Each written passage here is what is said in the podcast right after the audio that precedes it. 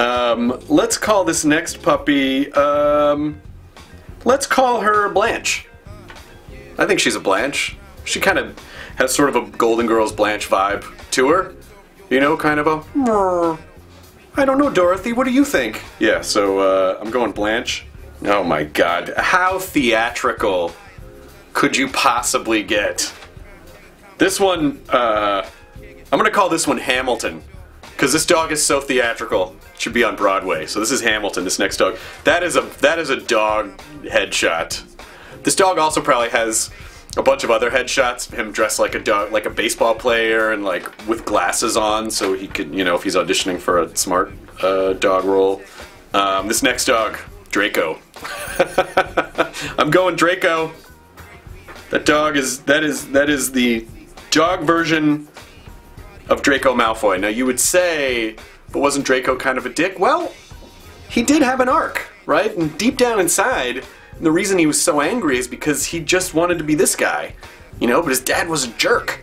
He's had a jerk dad, you know. So I'm going I'm going Draco on this one. Let's go with Bill. I think Bill's a good name for this dog. He's just always just always looks like he's late for something, you know, and just can't help but get in the way. Just can't get out of his own way. No, the food goes in the bowl, Bill. Yerp. Bill, you gotta open your eyes when you eat. He just doesn't. He just doesn't get it. Uh, this next dog is Anderson Cooper. Anderson Cooper. Let's call this dog Cracker, which is short for Cracker Barrel. This dog is sort of the dog embodiment of a Cracker Barrel. Yup, come in and get some grits. Oh, this is easy. Falkor. This dog is Falkor. Hundred percent. This is the dog. This is the this is the dog slash luck dragon that you would fly at the end of your never-ending story. Poor dog doesn't realize he doesn't have a neck. He just doesn't know. He just has no idea. Um, let's. I just feel like Heathcliff. A dog like this needs a fancy royal sounding name. Let's call him Heathcliff Worthington III.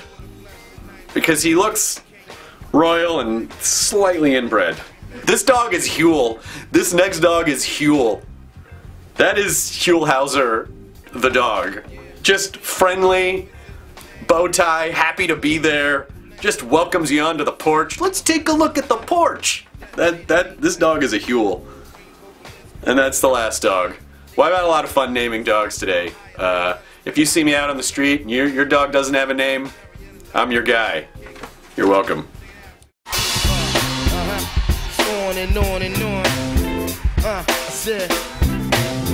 and it's on and on and on.